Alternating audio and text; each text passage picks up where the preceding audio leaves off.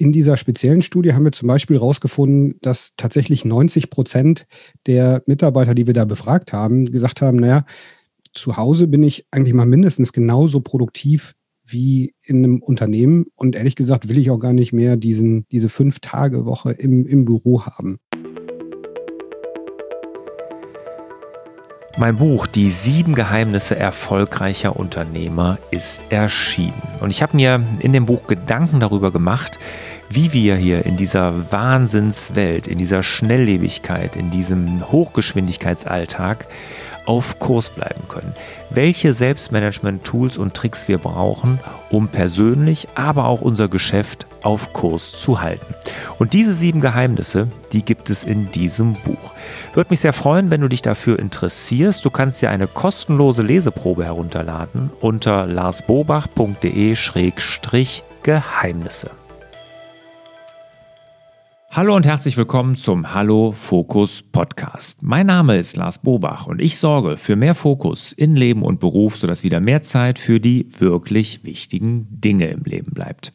Heute habe ich einen super interessanten Gesprächspartner und zwar den Mark Pacian. Der Mark, der arbeitet bei Dropbox, diesem US-amerikanischen Cloud-Dienstleister und er ist da im technischen Vertrieb tätig. Aber eigentlich sagt er von sich, ist er eher der Kulturbotschafter von Dropbox.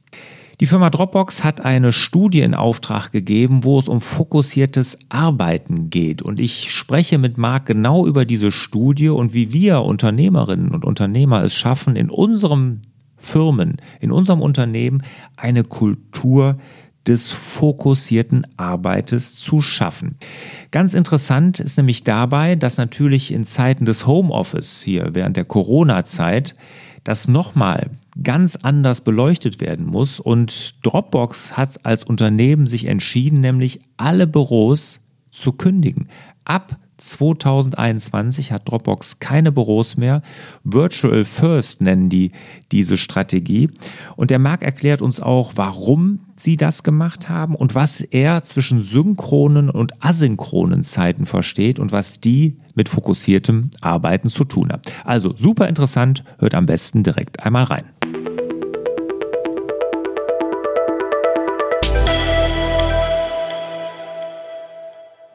Marc, schön, dass du hier dabei bist bei Hallo Fokus. Jetzt, ihr habt eine Studie in Auftrag gegeben und die heißt ja In Search of Lost Focus, also auf der Suche nach dem verloren gegangenen Fokus.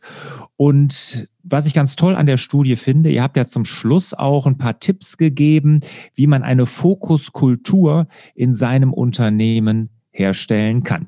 Jetzt hören hier hauptsächlich mittelständische kleine Unternehmer zu. Was können die denn konkret machen, um eine Fokuskultur in ihrem Unternehmen herzustellen?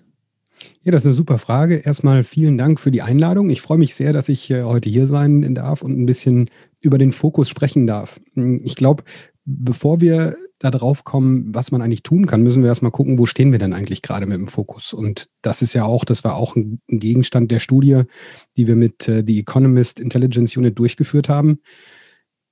Viel in Bezug auf das Homeoffice, aber auch so ganz generelle Dinge, die wir rausgefunden haben. Denn das ist schon ganz lange ein Thema von Dropbox, dieses Thema Fokus.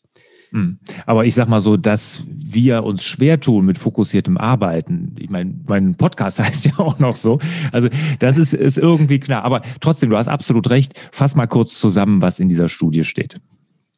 Im Prinzip geht es uns darum zu erforschen, in dieser speziellen Studie, wie der Unterschied ist zwischen Homeoffice, also Leuten, die jetzt wirklich von zu Hause arbeiten und was sich für die geändert hat, was sich auch am Fokus geändert hat. In dieser speziellen Studie haben wir zum Beispiel herausgefunden, dass tatsächlich 90 Prozent der Mitarbeiter, die wir da befragt haben, gesagt haben, naja, zu Hause bin ich eigentlich mal mindestens genauso produktiv wie in einem Unternehmen. Und ehrlich gesagt will ich auch gar nicht mehr diesen, diese Fünf-Tage-Woche im, im Büro haben. Und ich glaube, dabei ist es halt ganz wichtig zu gucken, was heißt das denn für den Fokus? Also wie kriege ich denn da meinen Fokus und wo sind die Unterschiede? Was wir rausgefunden haben, ist, dass ein Fokus ganz schwer dadurch beeinflusst wird hm, von den Tools, mit denen ich heute so arbeite. Es gibt nicht nur die Studie, sondern auch diverse andere, die sagen, naja, heute arbeiten Leute mit bis zu 35 unterschiedlichen Tools an einem Arbeitstag. Mhm. Und dass da das Fokus äh, finden sehr schwer ist, das ist irgendwie offensichtlich. Vor allem, wenn man einfach permanent seinen Fokus switchen muss zwischen unterschiedlichen Dingen, die man so vor sich sieht. Ich gehe mal von einem, von einem ganz klassischen Arbeitsplatz aus. Da habe ich auf jeden Fall ja mal meine E-Mail-Applikation, dann habe ich meinen Kalender, mit dem ich arbeite. Ich habe vielleicht noch mein Tool für Videokonferenzen. Ich habe mein Tool für äh, kleine Nachrichten, die ich schicke. Ich habe vielleicht auch noch diverse andere Dinge, die ich dann natürlich brauche. Ich habe mein ERP-System, mein CRM-System, alles, was da so rumschwirrt. Da kommt man tatsächlich schnell auf die 35.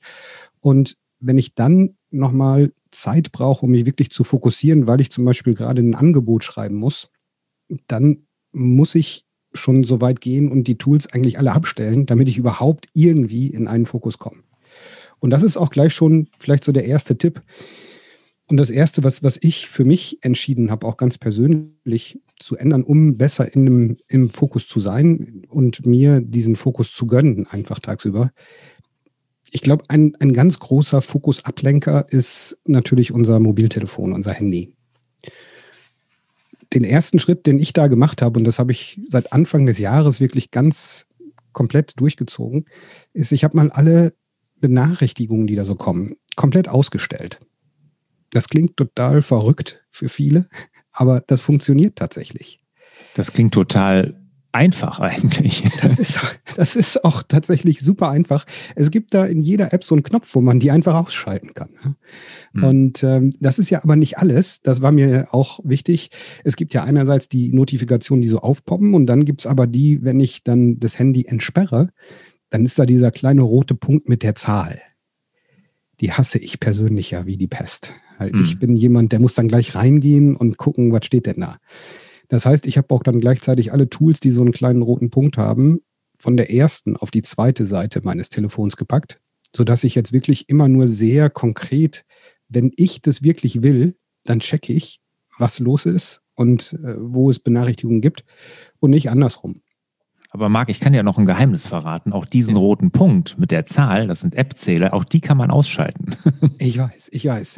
So weit wollte ich nicht gehen. Das ist okay. für mich doch eine Stufe zu das, hart. Das wäre schon Endstufe, ja? Ja, genau. Okay. Aber ich habe in eurer Studie dazu gelesen, ne, dass nur 18 Prozent, also ihr habt ja, das war eine sehr umfangreiche Studie, ich glaube über 600 Leute befragt, Wissensworker, äh, also äh, Knowledge Worker, Wissensarbeiter, dass nur 18 Prozent das überhaupt nutzen, dass sie diese Notifications, also die Mitteilung ausschalten und nur 12 Prozent, und da war ich echt schockiert, machen das bei ihrer E-Mail-App, also in ihrem E-Mail-Eingangskorb. Also die kriegen sozusagen immer eine Nachricht, wenn eine neue E-Mail reingeht. Also dass da kein Fokus möglich ist, das ist irgendwo klar, oder? Absolut, absolut. Und da gibt es ja mittlerweile tatsächlich sogar eine Beschreibung dafür, das nennt sich FOMO, das Ganze. Fear of mhm. Missing Out. Und das ist ich weiß gar nicht, ob es schon den Status einer Krankheit hat. Auf jeden Fall ist es sehr nervig, wenn man das hat. Und ich erzähle mhm. das von mir, weil ich selbst betroffen war. Ja, dieses, dass man wirklich ständig immer dabei sein will, man muss alles immer und sofort haben. Das funktioniert über einen gewissen Zeitraum, aber irgendwann dann nicht mehr. Und ja, wir müssen uns klar machen, wenn wir das zulassen, ne, dass unser Output ja immer schlechter wird. Ne? Je ja. weniger wir fokussiert arbeiten können, wenn wir uns nicht vertiefen können in unserer Arbeit, sondern immer wieder durch Mitteilung, durch Benachrichtigung, durch Telefon, was auch immer rausgerissen werden. Und da hat Evernote mal vor zwei Jahren eine Studie zugemacht, dass alle zweieinhalb Minuten wirklich man spätestens rausgerissen wird, dass man maximal zweieinhalb Minuten am Stück arbeiten kann und dass da nichts Substanzielles mehr entstehen kann, das ist ja auch irgendwo logisch. Und das Schlimme bei einem rausgerissen werden, das ist ja die Zeit, die man braucht, um wieder reinzukommen. Mhm. Auch das haben wir in dieser Studie äh, untersucht. Das sind zwölf Minuten so im Schnitt. Bis man wieder reinkommt bis man wieder reinkommt. Also man schreibt zum Beispiel an einem Angebot, ne? das wäre so der, der Klassiker, was ja auch viele unserer Hörer bestimmt regelmäßig machen. Dann kriege ich eine E-Mail und habe die Benachrichtigung an. Dann gehe ich da rein und lese ich die und dann bin ich out of context. Mhm. Dann gehe ich wieder zu meinem Angebot, versuche das weiterzuschreiben. Das dauert erstmal zwölf Minuten, bis ich wieder da bin, wo ich eigentlich aufgehört habe. Mhm. Ja, man muss sich halt wieder fokussieren und wieder fokussieren. Und das ist ein sehr, sehr mühseliger Prozess und der verhindert natürlich auch wirklich, dass man effektiv und effizient arbeiten kann. Was kann ich denn jetzt als Unternehmerin und Unternehmer tun? Ich meine, das ist jetzt klar, Mitteilungen ausschalten und sowas irgendwo logisch, aber irgendwo macht es ja doch dann anscheinend nicht jeder, also nicht mal jeder Fünfte. Das ist echt erschreckend. Aber was kann ich denn als Unternehmerin und Unternehmer tun, um so eine Kultur des Fokus, wie ihr das genannt habt, im Unternehmen zu etablieren? Was, was kann ich konkret machen, damit meine Mitarbeiter sich wieder auf ihre Arbeit einlassen können? Ja, da gibt es natürlich ganz, ganz viele Tipps, die wir da geben können. Und für mich einer, der erstmal nicht so ganz einfach war für mich, das nachzuvollziehen, aber wo ich mittlerweile dabei bin und sage, das ist ein super Tipp. Ähm, ich muss einmal ganz kurz ein bisschen weiter ausholen, ähm, weil wir diesen Tipp eigentlich aus einer, also wir setzen das selber bei uns so um und das ist daraus geboren, dass wir unsere Strategie, unsere Arbeitsstrategie geändert haben und zwar zu einem Virtual First Modell. Das heißt, bei Dropbox wird es in Zukunft keine Büros mehr geben. Wir werden alles, was individuelle Arbeit ist, ausschließlich von zu Hause aus erledigen und uns nur noch dann physisch treffen in einem, wir nennen das Dropbox Studio, also so ein Meetingraum, der so ist, dass man da perfekt zusammenarbeiten kann, wenn man halt zusammenarbeiten muss für Brainstormings, für Projektmeetings und so weiter. Und da ist dieser Tipp, da, daher kommt dieser Tipp, der, den, den ich so spannend finde. Und das ist, wir nennen es Core Collaboration Hours einführen. Und bei der deutschen Übersetzung, da wurde mir ganz schwummrig, als ich das das erste Mal gelesen habe. Ne? Das sind so diese Kernzusammenarbeitszeiten. Und da musste ich gleich dran denken, oh nee, da will mir einer was vorschreiben, das kann ich gar nicht haben. Also Kernarbeitszeit, das ist alles nicht so mein Ding persönlich. Dann bin ich aber ein bisschen tiefer eingestiegen. Und das Ziel des Ganzen ist es tatsächlich, Zeiten zu definieren auf ganz individueller Basis, zu denen man synchron arbeitet. Also wo es wirklich völlig okay ist, wenn man zum Beispiel Videokonferenzen hat, wenn man auch auf E-Mails sofort antwortet, wenn man auch auf die Slack-Nachrichten ganz schnell antwortet und asynchrone Zeiten, in denen man dafür einfach nicht zur Verfügung steht mhm. wo man weder für Meetings noch für diese ganzen synchronen Kommunikationsmethoden verfügbar ist. Das kann zum Beispiel so aussehen, dass man sagt, okay, ich bin morgens immer so super drauf und da mache ich auf jeden Fall genau alle meine Meetings und dafür mache ich den Nachmittag, den blocke ich mir tatsächlich ganz fix für die Themen, wo ich meinen Fokus brauche. Und dann schalte ich meine E-Mail auch aus. Und dann schalte ich auch mein Handy aus und dann fokussiere ich mich zu 100 Prozent auf meine Arbeit. Das ist, finde ich, eine super tolle Idee. Vor allem, wenn ich mir meinen aktuellen Kalender angucke. Und ich werde das zum ersten ersten umsetzen. Das ist immer so eine schöne Geschichte, die kann man sich super vornehmen. Weil gerade am ersten ersten, da denken doch viele nochmal drüber nach. Einfach mal den Kalender komplett umstellen und sich dann diese Fokuszeiten wirklich zu nehmen. Weil wenn man sich die nicht nimmt als Individuum, dann wird einem das genommen. Das ist genau das, was wir, glaube ich, also was auch ganz viele von uns in den vergangenen Monaten ähm, erlebt haben, im Rahmen des Arbeitens von zu Hause aus, diese schnellen 30 Minuten Meetings, die man so hat. Ne? Dieses, wo man früher, als man im Büro saß, einfach mal kurz über den Tisch gesprochen hat und da was geklärt hat. Das geht ja heute nicht, wenn alle oder viele zu Hause sind. Dann setzt man halt gleich mal so ein Meeting auf. Und davon hatte ich äh, so im März, als es losging, hatte ich das permanent den ganzen Tag back-to-back. -back. Und ich hatte keine Chance, da irgendwie rauszukommen, weil man musste sich erstmal an die neue Situation gewöhnen und man musste wirklich erstmal gucken, wie komme ich denn da selber wieder raus? Und diese Core Collaboration Hours, finde ich, sind da eine super tolle Idee, um genau das zu schaffen und um den Fokus wiederherzustellen. Die Hörerinnen und Hörer, die hier meinem Podcast folgen, die kennen die Fokuszeit natürlich auch schon von mir. Ich sage immer, man startet mit am besten mit einer Fokuszeit in den Tag. Aber das ist, hängt natürlich am eigenen Biorhythmus, ob man die vormittags, nachmittags legt, wie hm. auch immer. Ich finde aber eure Idee mit den synchronen und asynchronen Zeiten, ne? ich glaube, das hm. kommt mir so als äh, Techniker dann sehr gelegen, weil da kann ich sofort was mit anfragen, fangen, dass man sagt, okay, wenn wir asynchron sind, dann schalten wir wirklich alles aus, dann sind wir mal nicht verfügbar. Und Was man aber raushört bei dir, und das finde ich, das sollten unsere Unternehmerinnen und Unternehmer auf jeden Fall mitnehmen, ist, dass das gelebt werden muss in allen Bereichen und dass wir als Unternehmer und Unternehmerinnen das vorleben müssen und bei unseren Mitarbeitern zulassen und auch fördern, dass man sagen, nimm dir die Zeit, trag sie jeden Tag in deinen Kalender ein. Wir erwarten dann keine schnelle Rückmeldung von dir. Wir erwarten gar nicht, dass du in der Zeit ans Telefon gehst. Und dass wir genau solche Zeiten bei unseren Mitarbeitern fördern und fordern auch, ne, dass sie nämlich das tun. Weil wenn sie hinterher nach so einer Zeit wirklich was geschafft bekommen, dann geht man ja mit einem ganz anderen Gefühl, mit einer ganz anderen Befriedigung beschließt man den Arbeitstag ab, als wenn man nur hetzt und zwischen einzelnen Mitteilungen und Aufgabenbereichen und sowas hin und her springt.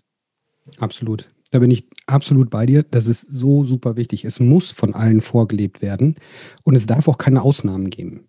Mhm. Wichtig dafür ist, dass natürlich jeder das auch kommuniziert, wann diese Zeiten sind und dass man das im Team abstimmt. Ne? Also was halt nicht funktioniert tatsächlich ist, wenn ich jetzt ein Team von fünf Leuten habe. Einer sagt, naja, meine Arbeits, meine Kernarbeitszeiten, zu denen ich synchron arbeite, sind morgens von neun bis zwölf.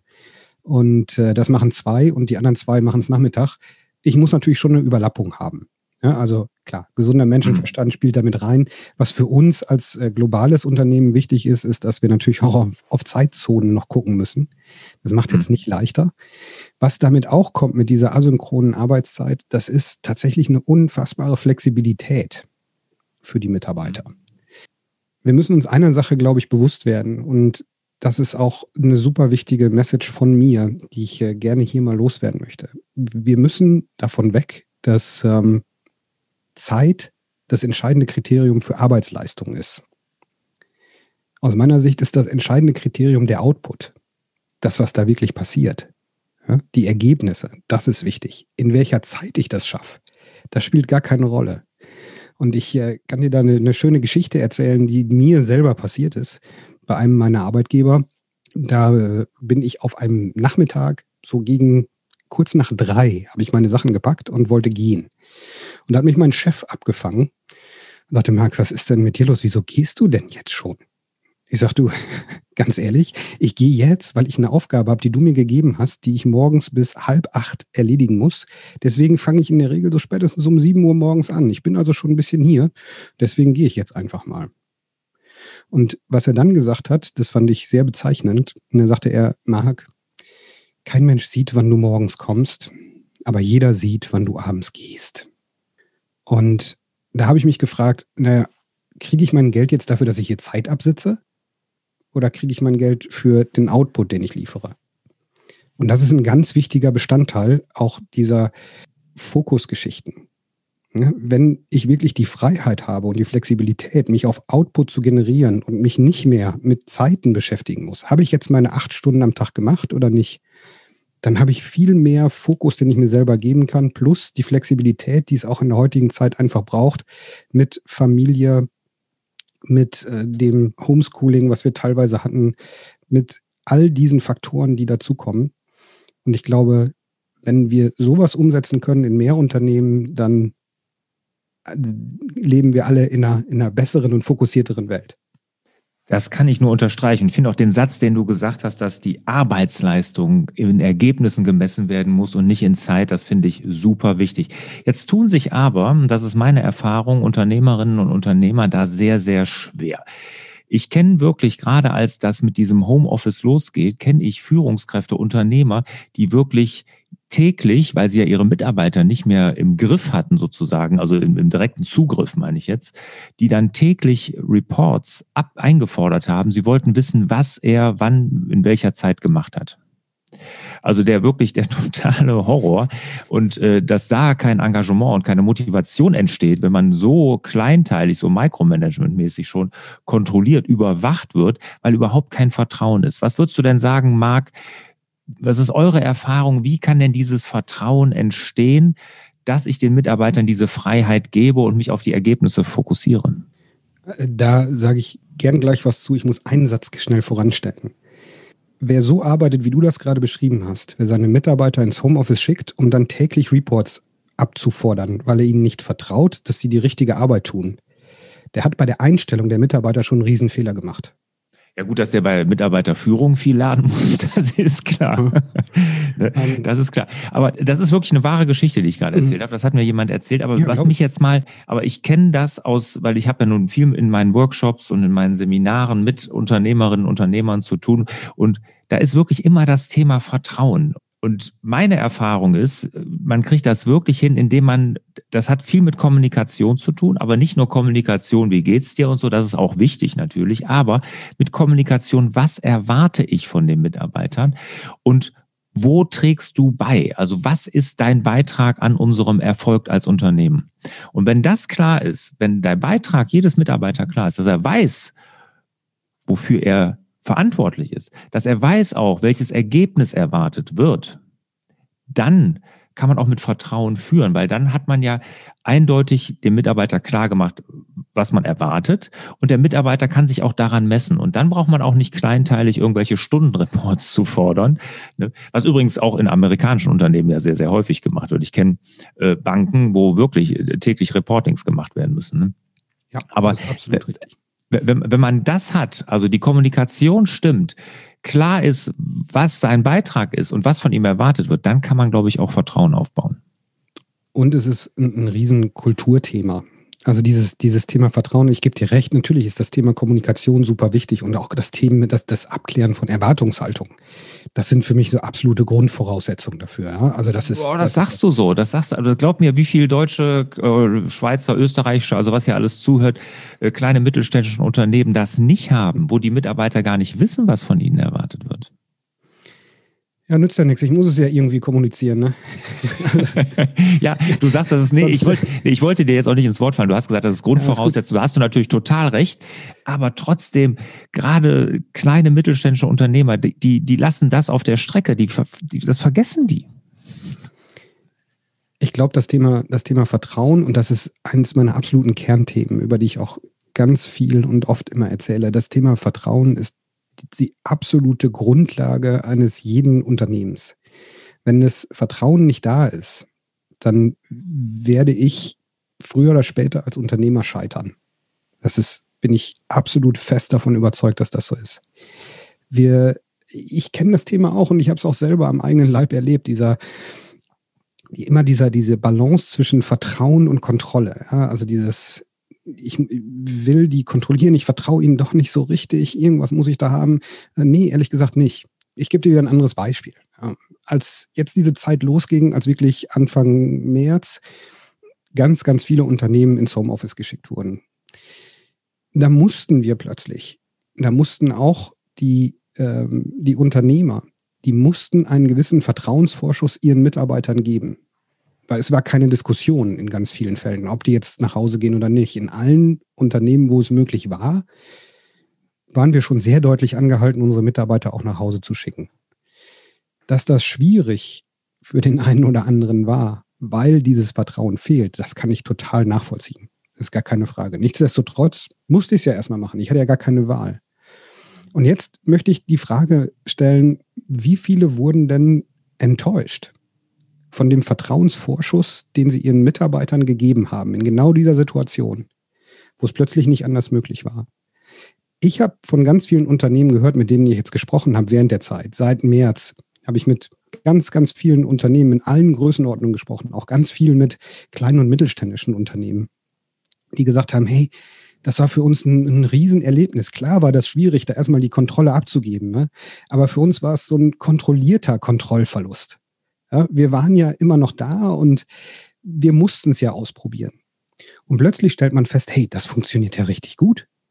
Die Leute arbeiten ja richtig gut von zu Hause. Die können sich plötzlich ganz anders fokussieren. Die bringen mehr Output plötzlich. Und es ist nicht so, dass die den ganzen Tag draußen im Garten sind und Bäume pflanzen, ja, sondern die arbeiten wirklich. Weil mhm. dieses, diesen Vertrauensvorschuss, den man denen mitgegeben hat, das ist auch für den einzelnen Mitarbeiter wichtig, das zu sehen, dass man den kriegt, dass man den bekommt. Und dann möchte man den natürlich auch nicht enttäuschen. Weil Vertrauen aufzubauen ist super schwierig und dauert in der Regel lang und zerstören kann ich super schnell. Hm. Und ich habe tatsächlich sehr, sehr, sehr wenig negative Beispiele gefunden. Und da sind wir dann wieder auch bei, bei Punkten, wo man dann klar sagen muss, na, vielleicht passt der Mitarbeiter dann aber auch nicht zu dem Unternehmen. Ich, ähm, ja, das kann natürlich hinterher rauskommen, aber es ist einfach so, man muss, ich glaube, wenn man an Mitarbeiterführung grundsätzlich mit einer positiven Grundeinstellung angeht, also wenn ich grundsätzlich erstmal immer das Positive annehme, was die Mitarbeiter machen, dass sie es ja richtig machen wollen, dass sie gute Arbeit abliefern wollen, was ja auch alle machen wollen, da bin ich mir sicher. Ja, aber wenn ich das erstmal als meine Grundeinstellung habe, dann ist Vertrauen gar nicht schwer, weil ich ja dann vertrauen kann, dass er sein Bestes gibt. Er macht es vielleicht anders, als ich mir das wünsche, vielleicht auch anders, als ich es machen würde, aber das heißt ja nicht unbedingt, dass es schlechter ist. Und ich glaube, diese Grundeinstellung, nicht bei den Mitarbeitern nach Fehlern oder nach Unzulänglichkeiten oder wie, nach, nach irgendwie Pausenzeiten zu gucken oder wann sie nach Hause gehen, wie dein Chef damals, sondern einfach darauf nach den Ergebnissen zu gucken und darauf zu vertrauen, dass sie ja das Beste im Sinne des Unternehmens machen. Das ist äh, die Grundvoraussetzung. Du hast recht, es ist ein Kulturthema. Marc, bevor wir jetzt gleich zu den Schlussfragen kommen, würde mich jetzt noch wirklich brennend interessieren. Du arbeitest ja bei Dropbox, du hast eben gerade so in einem Halbsatz oder Nebensatz erwähnt, dass ihr keine Büros demnächst mehr haben werdet. Ähm, da werde ich natürlich hellhörig, weil das finde ich echt einen sehr mutigen, auch tollen und zukunftsweisenden Ansatz. Erzähl doch mal bitte, wie ihr da drauf gekommen seid. Das hat ja sehr wahrscheinlich auch mit Corona jetzt ein Stück weit zu tun. Und ähm, wie ihr das genau umsetzt. Ja, super gerne. Mm, ja, wir sind durch die Krise natürlich darauf gekommen, weil wir an Tag 1, am 6. März, ich werde dieses Datum nicht vergessen, äh, hat Dropbox alle Mitarbeiter weltweit ins Homeoffice geschickt.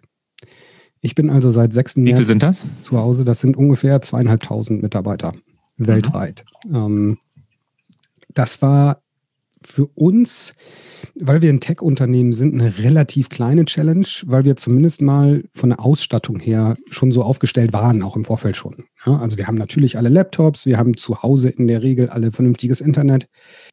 Und dann kam natürlich die Frage, wie gehen wir denn damit um, als irgendwie klar war, das geht nicht mehr weg. Ja, das bleibt jetzt so. Wie gehen wir damit um und was machen wir draus? Und wir haben natürlich auch geguckt, was, was andere Unternehmen machen. Wir haben von anderen Unternehmen häufig gehört, naja, ab jetzt darf jeder, wann immer er will, von zu Hause aus arbeiten. Und haben gesagt, ja, das ist ja schön. Und wie? Also wie genau? Was heißt das jetzt? Und wir gehen einen anderen Weg. Hat auch wieder was mit dieser Studie zu tun, die wir ähm, uns, uns angeschaut haben ich glaube, man muss ganz viele Dinge betrachten, bevor man sich entscheidet, ändere ich generell was an der Art und Weise, wie man Unternehmen operiert. Und das ist ja ein Riesenunterschied. Während wir vorher in allen Niederlassungen Büros hatten, werden wir in Zukunft einen neuen Ansatz fahren und der nennt sich Virtual First.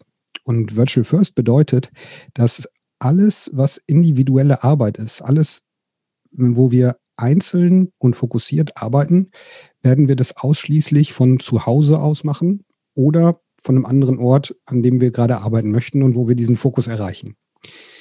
Gleichzeitig haben wir aber gesagt, es ist super wichtig, auch für die Kultur des Unternehmens, dass man sich trotzdem natürlich auch weiterhin physisch trifft. Und das heißt, wir werden, sobald das wieder möglich ist, werden wir in unseren Niederlassungen Dropbox Studios eröffnen. So nennen wir das. Das kann man sich so vorstellen wie extrem herausragende Meetingräume, in denen ich richtig gut gemeinsam arbeiten kann. Die können wir dann nutzen für normale Team-Meetings. Die können wir nutzen für Projekt-Brainstormings, für ähm, was auch immer ich gerade brauche, um in einem Team-Kontext, um zusammenzuarbeiten, können wir natürlich nach wie vor zusammenkommen. Und das wird auch von Dropbox so gefördert. Warum haben wir uns dazu entschieden? Es gibt ganz viele Gründe. Ich glaube, der wichtigste Grund ist, wir möchten unseren Mitarbeitern eine ganz große Flexibilität geben. Und diese Flexibilität heißt natürlich nicht nur, natürlich kannst du von zu Hause arbeiten, sondern die heißt auch, du kannst arbeiten von wo du möchtest. Die Flexibilität heißt aber auch, wir möchten den Mitarbeitern, die zusammen besser arbeiten, auch Möglichkeiten geben, wie zum Beispiel dieses Dropbox Studio, wo man sich dann treffen kann, wo man gemeinsam arbeiten kann. Allerdings, auch das ist wichtig, da wird es keine individuellen Arbeitsplätze geben. Es ist wirklich nur für die gemeinsame Arbeit. Neben der Flexibilität ist der andere Grund, dass wir auf die Weiterentwicklungsmöglichkeiten geguckt haben, also einfach aus äh, Personalsicht. Wenn man sagt, hey, wir stellen es euch komplett frei, macht, was ihr wollt. Ihr könnt ins Büro kommen, wir haben nachher nach wie vor ein Büro und ihr könnt auch genauso gut von zu Hause arbeiten. Dann kannst du dir mal überlegen, welche Mitarbeiter als erstes befördert werden, wenn so Beförderungen anstehen. Welche Mitarbeiter mehr Einfluss haben. Das sind immer die, die im Büro sind. Ja, das, die haben einfach mehr Visibilität. Das ist so, das ist ein Fakt, das war schon immer so und das kann man ganz, ganz schwer nur durchbrechen. Und das ist auch einer der Gründe, warum wir gesagt haben, hey, wir regeln das so, dann ist es für uns möglich, das wirklich wunderbar zu steuern. Wir haben, betrachten alle Mitarbeiter gleich und trotzdem geben wir ihnen individuelle Flexibilität. Jetzt habe ich die Erfahrung gemacht, ich meine, wir haben das genau, wie, wie du es gesagt hast, und ich kann mir, die Gefahr sehe ich auch, die du genannt hast. Das äh, glaube ich auch, dass das durchaus passieren kann. Jetzt ist es bei mir so und auch bei einigen Mitarbeitern so, dass sie sogar sagen, sie sind gerne im Büro.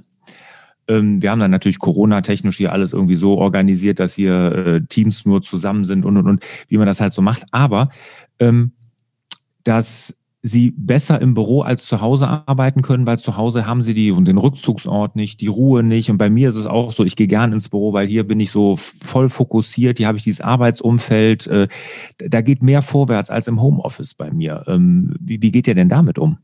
Na, dafür aber natürlich auch eine Lösung. Wir geben Mitarbeitern die Möglichkeit, wenn sie sagen, sie wollen oder können auch vielleicht gar nicht von zu Hause arbeiten. Ja, manchmal, es gibt ja schon so Situationen, ne? ich meine,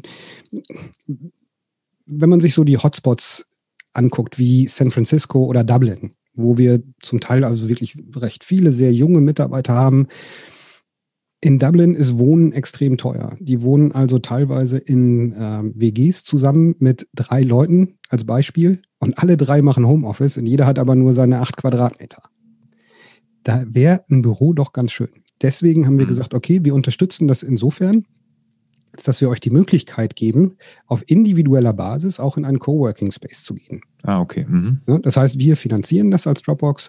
Ihr könnt es machen. Ihr könnt dann da mit anderen Leuten aus anderen Unternehmen, sitzt ihr natürlich zusammen, aber wenn mehrere aus einem, einem Büro sagen, also wo es noch ein Büro gab, wenn mehrere Leute sagen, wir machen das, dann können die das natürlich auch gerne machen. Was dadurch zustande kommt, sind nicht neue Büros, sondern einfach genau diese Möglichkeit, den Arbeitsplatz zu suchen, der für mich am besten ist. Mhm. Und das ist das, was uns wichtig ist dabei. Super, Marc. Also du hast uns wirklich einen sehr, sehr guten Einblick gegeben, mal eine neue Welt geöffnet, gerade hier äh, kleine mittelständische Unternehmen, äh, die sich ja schwer damit tun, mal gezeigt, was da möglich ist. Toll. Also vielen Dank erstmal bis hierhin, Marc, und kommen wir zu den Schlussfragen. Bist du bereit? Super gerne, natürlich. Jetzt bist du da gar nicht drauf vorbereitet. Ne? Die hatte ich dir gar nicht im Vorfeld geschickt, glaube ich. Ne? Nee. Mal das gucken, ist ja wunderbar. Da ist das ja super spontan. Die erste Frage, aber die schenke ich mir. Ich meine, wir sind hier der Hallo Fokus Podcast und die erste Frage ist immer, was ist dein wichtigster Tipp für mehr Fokus? Äh, da haben wir ja heute schon drüber gesprochen. Ich glaube, da, oder hast du noch einen, den du so aus der Hüfte ziehen kannst, wo du sagst, der war noch nicht im Gespräch? Einen aus der Hüfte, ja. Ähm, auch hier wieder einer, der vielleicht nicht was für jeden ist, aber was mir sehr viel Fokus liefert, ist, äh, dass ich mit Meditation angefangen habe. Klingt für viele vielleicht ein bisschen strange, aber für mich ist das ein total wichtiger Punkt, wo ich, wo ich es schaffe, für mich, mich wieder zu fokussieren und auch wieder präsent zu sein. Also wirklich bei mir zu sein und in dem nächsten Gespräch zu sein, immer präsent zu sein. Das ist mir super wichtig und das hat mir, gelingt mir durch Meditation. Welche App oder welchen Internetdienst kannst du der Hallo Focus Community empfehlen? Na, das ist natürlich jetzt eine ganz einfache Frage für mich. Nee, nee, nee, nee, nee, nee, nee, das Dropbox außen vor. Ach komm, ach komm. Ähm, Dropbox außen nee. vor. Ja, nee, aber du, ich habe eine andere. Pass auf. Warte. Ja, okay. Ähm, super App, die mir geholfen hat, ähm, neue Dinge zu etablieren. Also wenn man sich etwas vornimmt, ähm, wenn man einfach etwas immer wieder und immer wieder machen will. Ich bin da jemand, ich habe ja gesagt, diese roten Punkte machen mich wahnsinnig. Ich habe eine schöne App gefunden, die macht das andersrum. Die App heißt Streaks. Und Streaks ist dazu da, dass ich meine Ziele pro Tag eintragen kann. Und solange ich die nicht erreicht habe, geht der rote Punkt nicht weg. Ich habe das zum Beispiel dazu genutzt, damit ich täglich tatsächlich äh, Sport mache. Damit ich täglich bestimmte Dinge für mich tue, die kann ich da eingeben. Wenn ich die erledigt habe, wird es teilweise automatisch abgehakt oder ich kann es auch manuell machen. Das ist etwas, was mir viel geholfen hat, einfach neue Dinge für mich zu etablieren, die ich dann auch permanent durchziehe. Welches Buch hat dich als Mensch oder natürlich auch als hier, äh, Führungskraft im Unternehmen am meisten geprägt? Start with Why von Simon Sinek. Super Buch. Sehr einfach, sehr einfach zu sagen. Ähm, ich hoffe, das kennt auch der ein oder andere. Ja klar. Hättest also hier meine Community, das äh, war auf mein, ich gebe ja jedes Jahr eine Leseliste raus mit oh. Leseempfehlungen, weil ich lese sehr viel. Und, ähm, und auch in meinem Newsletter einmal im Monat schreibe ich immer über das Buch, was ich gerade lese. Aber einmal im, im Jahr, und das kommt jetzt Anfang nächsten Jahres, also im Januar 2021, wird es dann wieder meine Leseempfehlungen geben. Genau, da sind dann immer so fünf, sechs Bücher, die herausragend sind und äh, frag immer erst, warum. Start with Why war natürlich schon dabei, klar. Ich glaube vor zwei, drei Jahren. Dann habe ich jetzt aber eins, was mir im Laufe unseres Gesprächs in den Kopf gekommen ist, was ich nämlich gerade gelesen habe, wo ich dachte, na, das ist jetzt nichts, was mich so super beeinflusst hat, was mich aber, was mir so in dem Kontext von Vertrauen einfach sehr viel mitgegeben hat. Ähm, das ist ein Buch von Rutger Bregmann und das heißt im Grunde gut eine neue Geschichte der Menschheit. Das kann ich sehr empfehlen, weil dieses Buch einfach mal die Geschichte betrachtet unter dem Aspekt, hey, eigentlich sind Menschen erstmal gut und die wollen nur gute Dinge. Man kann denen eigentlich vertrauen. Und als er am Anfang sagte, das klingt zwar total verrückt, da hatte er mich dann schon. Also hört sich nach einem Buch an, was ich auch mal lesen sollte. Also es kommt auf jeden Fall auf meine Leseliste. Danke dafür. Was ist denn der beste Ratschlag, den du jemals erhalten hast? Oh, der beste Ratschlag, den ich jemals erhalten habe. Ich glaube, der beste Ratschlag war tatsächlich, ähm, hör auf mit Entschuldigungen und mach einfach mal Dinge. Ja, sehr schön. Ein guter Ratschlag auf jeden Fall. Und da bist du wirklich gut durchgekommen durch die, die Fragen ohne Vorbereitung. Also Hut ab dafür. Danke dafür. Bevor wir uns verabschieden, wie kann die Hallo Focus Community mit dir in Kontakt treten, wenn man mehr über euer Virtual First System, synchrone, asynchrone Zeiten und solche Dinge erfahren möchte und wo man vielleicht auch die von uns eben zitierte und auch wo wir darüber gesprochen haben, die Studie, wo kann man die finden? Mhm. Die Studie findet man am besten über blog.dropbox.com. Das ist super einfach. Da geht es dann direkt zu Virtual First. Da findet man nicht nur die Studie, sondern auch Informationen zu dem, wie wir Virtual First gestalten und auch ein Virtual First Toolkit. Also alles, worüber ich gesprochen habe und ganz viel mehr, das geben wir als Open Source Info raus an jeden, den das interessiert und jeder, der damit arbeiten möchte. Mich persönlich kriegt ihr am besten über LinkedIn. Wenn ihr meinen Namen jetzt lest, werdet ihr sehen, da gibt es nicht ganz so viele P-A-C-Z. Ich glaube, da seid ihr schon. Und dann Mark davor. Da brauchen wir das IAN schon gar nicht mehr. Alles klar. Marc, vielen, vielen Dank. Hat Spaß gemacht. Hast uns einen guten Einblick in Virtual First gegeben und wie wir wieder fokussiert arbeiten und in unseren Unternehmen eine Kultur des Fokus schaffen können. Danke dafür. Super gerne. Vielen Dank, dass ich dabei sein durfte.